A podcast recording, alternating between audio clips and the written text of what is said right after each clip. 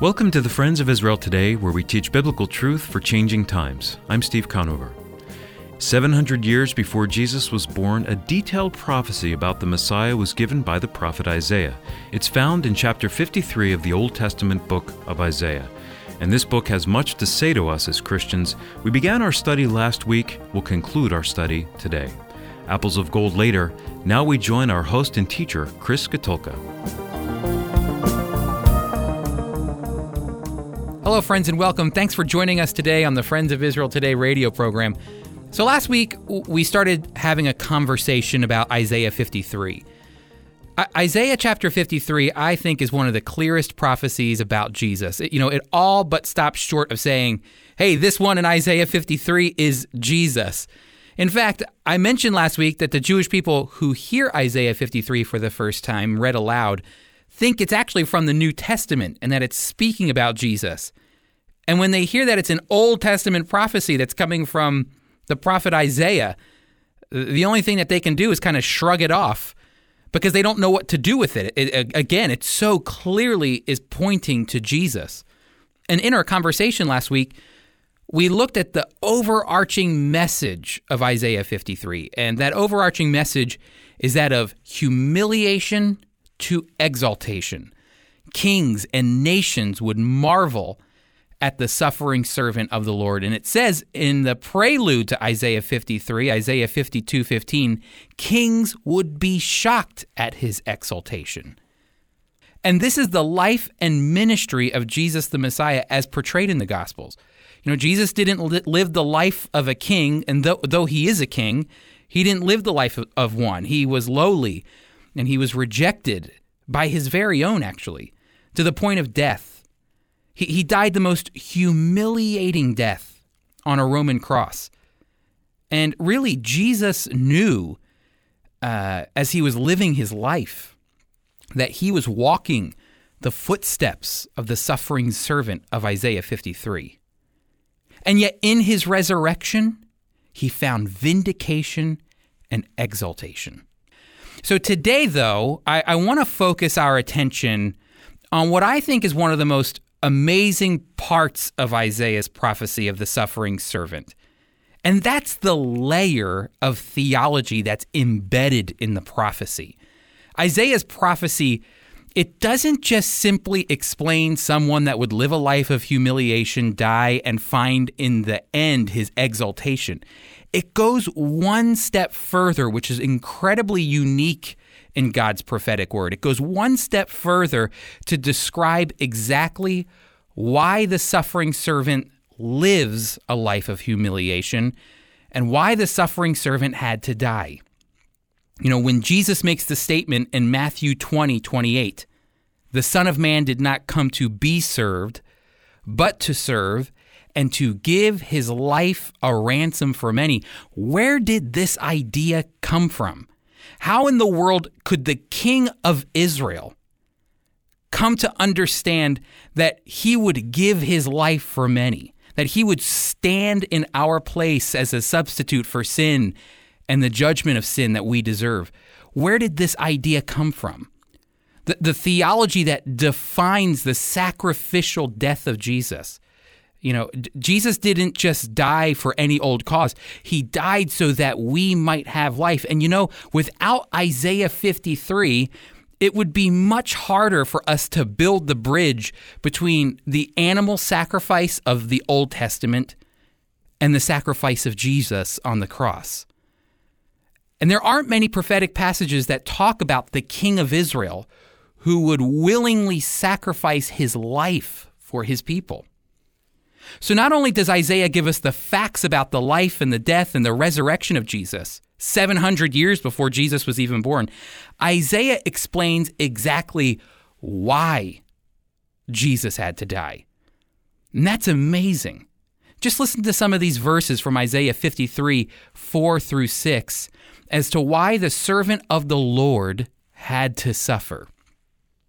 He was despised and rejected by people one who experienced pain and was acquainted with illness. People hid their faces from him. He was despised and we considered him insignificant. Now listen to the theology here, the reason why this one suffering servant was was so humiliated and was crushed. Listen to this. Verse 4. But he lifted up our illnesses. He carried our pain. Even though we thought he was being punished, attacked by God, and afflicted for something he had done, he was wounded because of our rebellious deeds, crushed because of our sins. He endured punishment that made us well. Because of his wounds, we have been healed. All of us have wandered off like sheep. Each of us had strayed off his own path. But the Lord caused the sin of all of us to attack him. The, these few verses from Isaiah 53 describe with concise clarity the mission of Jesus. They show the depth and significance of the suffering servant, how one person would stand in the place of the rebellious and the sinful and take the divine judgment they deserved upon himself. This suffering servant would willingly bear our illness, our wounds, our pain, our punishment, our selfishness, our rebellious acts, greed, lust, envy. He would take all of these things that separate us from having a relationship with God so that we might be healed. And that healing that Isaiah is talking about is having an uninterrupted relationship with the God who created us. This concept of one person taking the sins of another is called substitutionary atonement, a, a very big theological term that ultimately means that this suffering servant would stand in our place and take the punishment that we deserve. That he would become the one that would stand in our place of judgment, that he would be the one to bear our sins. Now listen to this verse from Isaiah 53:10. But the Lord was pleased to crush him, putting him to grief, if he would render himself as a guilt offering. Do you hear what Isaiah is saying? Isaiah is saying that the Lord desired and was pleased to crush his servant. The Lord was satisfied with his servant becoming a sacrifice for the many. The Lord was satisfied with the crushing of his servant because it fulfilled his ultimate plan of redemption for all mankind.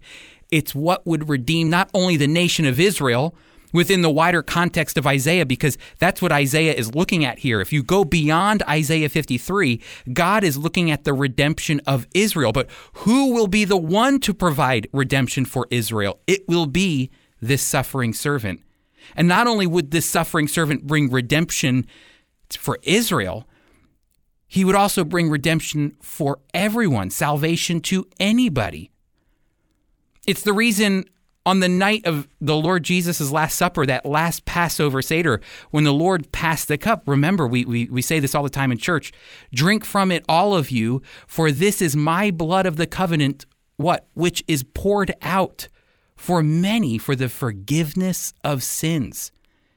Jesus knew he was fulfilling the role of the suffering servant in Isaiah 53. He understood that through his suffering and his death, he would bring salvation and healing to everyone who would believe in him. And that just goes to show that Isaiah 53 has both you and me in mind.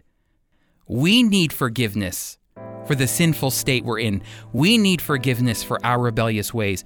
And through the death of Jesus, he provided that forgiveness and righteousness, just as the prophecy has promised.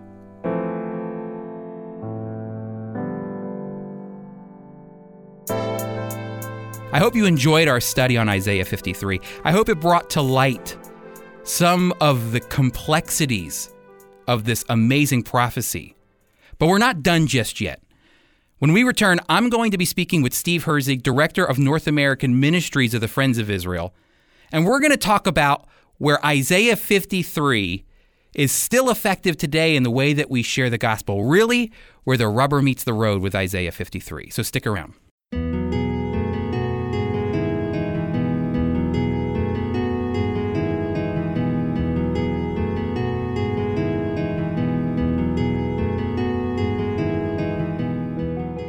At the Friends of Israel Gospel Ministry, we want you to be equipped to share the gospel wherever you are. One of the greatest tools for sharing the message of Jesus is to show how he fulfilled the prophecies spoken about him hundreds of years before his birth. Isaiah 53 is one of those powerful prophecies that speaks clearly of Jesus as God's suffering servant who would give his life for ours. In Victor Buksbazen's book, Isaiah's Messiah, Dr. Buxbazen masterfully answers the all important Jewish question of who did the prophet speak? Dr. Buksbazen shows how Isaiah 53, a section of the Bible never read in synagogue, speaks unequivocally of Jesus. This easy to read book will give you the confidence you need to answer any question a Jewish person may have about Jesus. To order your copy of Israel's Messiah, visit our website, foiradio.org, or call 888 343 6940. That's 888 343 6940.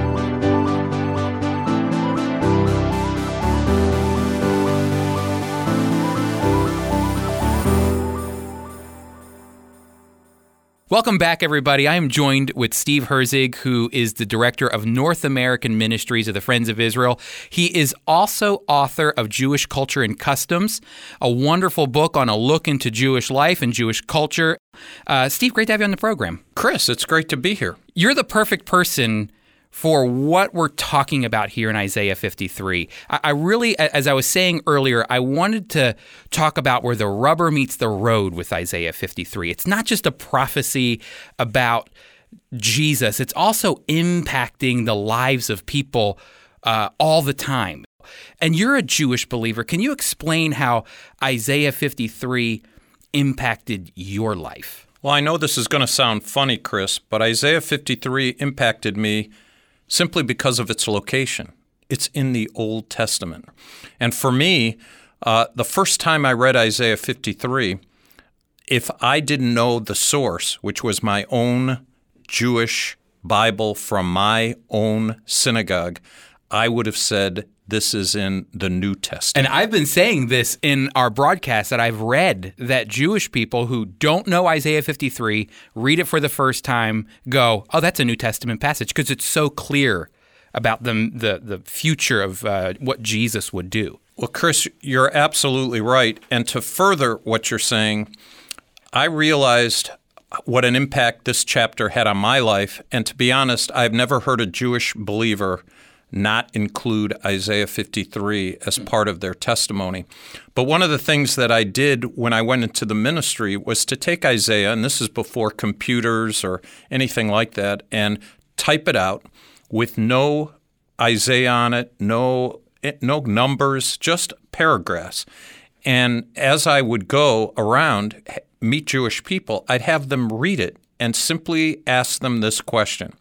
Would you mind commenting to me what you think about this that I'm handing you. What was the reaction?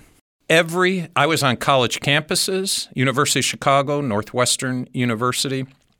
I was in Bible studies with Jewish people that ranged in age from a college age all the way up to retired Jewish people, all of them. And I'd get several different answers. One, don't show the New Testament to me. This isn't in the New Testament. Then they'd say, well, I'm not allowed to believe in Jesus. I'm Jewish. Well, I said, it doesn't say Jesus. And by the way, it comes from Isaiah the prophet in the Jewish scriptures. Um, they would they would say, "You're trying to mash the Bible down my throat." And remember, I wasn't handing them a Bible. I was handing them a sheet of paper with Isaiah 53 typed on it, and I told them, I, wait a minute, this is just ch- one chapter from the Bible, and it's your Bible. And look at the impact it's having. I mean, they're commenting, and you're not even saying anything to them. There's always a reaction that is more. If, if I were to show them the, in the beginning, God created the heavens and the earth, Jewish people would say, yeah, that's from the Bible, and I'm familiar with it, and however. But this is a passage that, since most of them are not familiar, and since, at least in America, uh, and North America, uh, they have a sense of um, uh, of who Jesus is.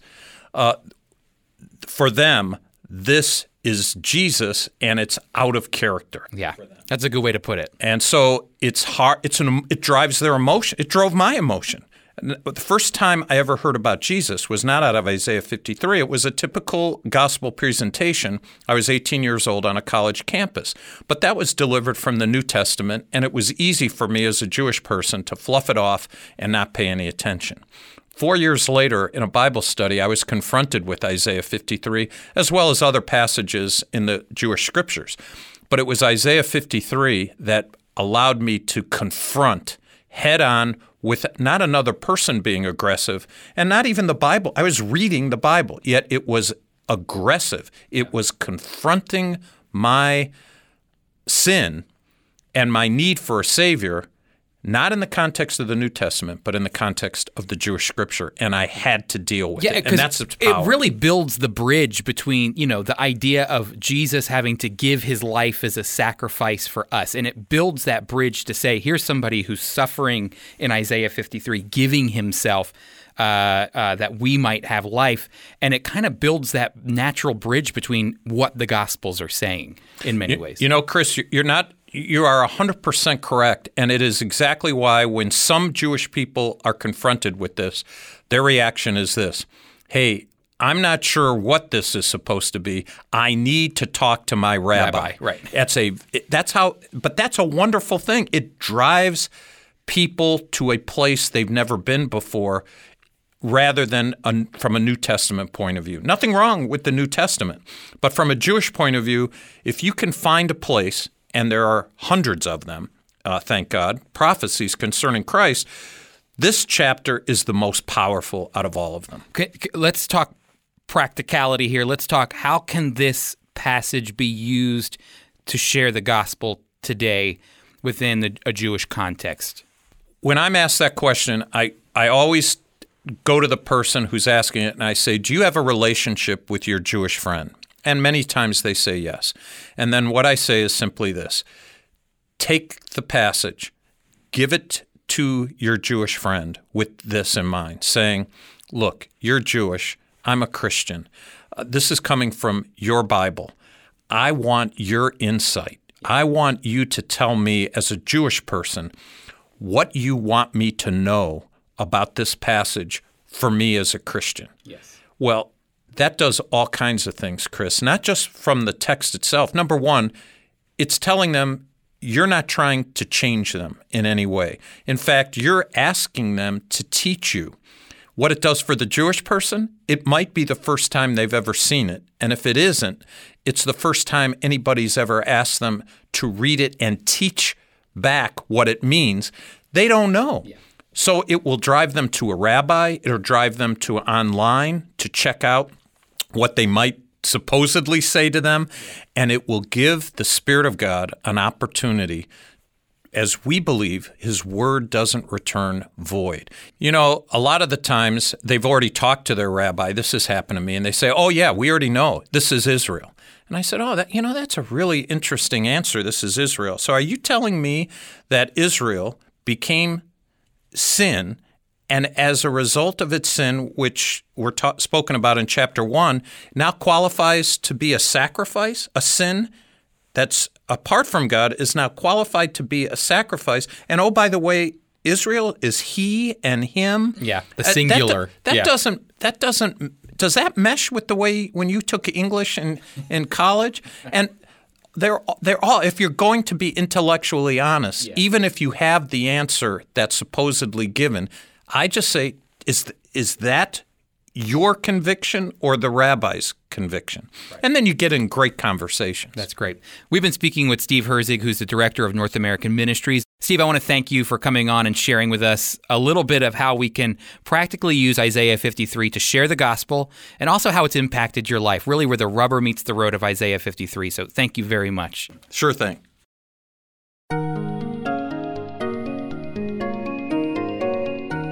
Now, Apples of Gold, a dramatic reading from the life and ministry of Holocaust survivor Zvi Kalisher.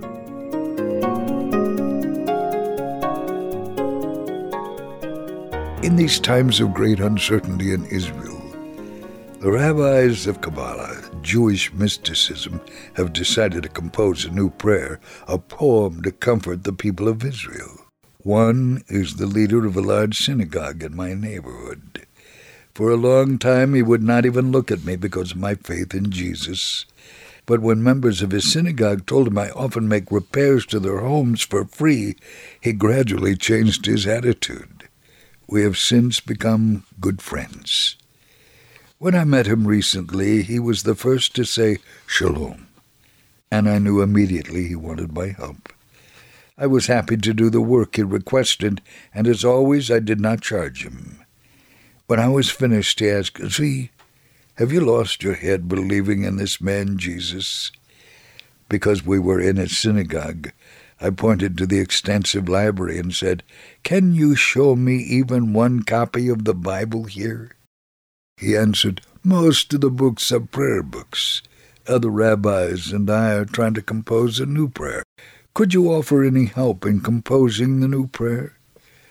I replied, If you want to know how to pray, you must ask God directly for his help. All of the poems and prayers in the world will not help you. If they do not come from your heart, they are nothing more than what King Solomon called vanity in Ecclesiastes 1 2. The rabbi was listening intently, and then he asked, How do you pray? I opened my Bible to Psalm 25 and read, To you, O Lord, I lift up my soul, I trust in you. Show me your ways, O Lord, teach me your paths, for you are the God of my salvation.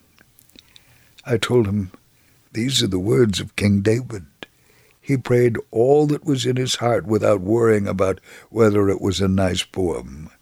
Use David's words as an example of his simplicity and humility before God. The rabbi asked, How do believers in Jesus pray? I replied, we pray what is on our hearts at any given time, in any given situation. The ability comes through the Holy Spirit of God as people place their faith in the Lord Jesus. Hannah prayed silently in the temple at Shiloh, but her petition came from deep within her heart.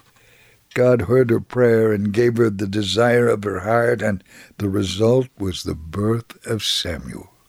We come before God with open hearts, and He answers our prayers according to His will. The rabbi was surprised, I read from the Bible, because he was sure believers in Jesus did not use the Bible. He said, I have learned much today, but the distance between us is still very great. I said, You must not try to bridge the distance between you and me, but between yourself and God. As it is written in Isaiah 53, He was bruised for our sins and crushed for our iniquities and because of all he has done for us, we must come to him in the way he is directed in his word. The rabbi and I parted on a very friendly basis that day. I trust the Lord to do a work in this man's heart.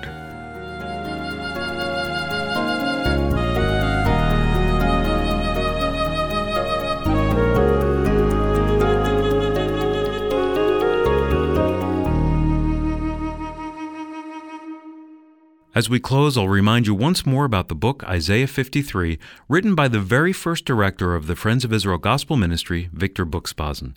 You can purchase your copy when you call our listener line at 888 343 6940. 888 343 6940. You can write to us at FOI Radio P.O. Box 914, Bellmawr, New Jersey 08099. Again, that's FOI Radio, P.O. Box 914, Bellmawr, New Jersey 08099. Or simply visit us at foiradio.org. Again, that's foiradio.org. Next week, we'll dedicate the entire episode to looking in depth at our latest issue of Israel My Glory magazine that focuses on the Old Testament book of Micah. The Friends of Israel Today is a production of the Friends of Israel Gospel Ministry. We are a worldwide Christian ministry communicating biblical truth about Israel and the Messiah while fostering solidarity with the Jewish people.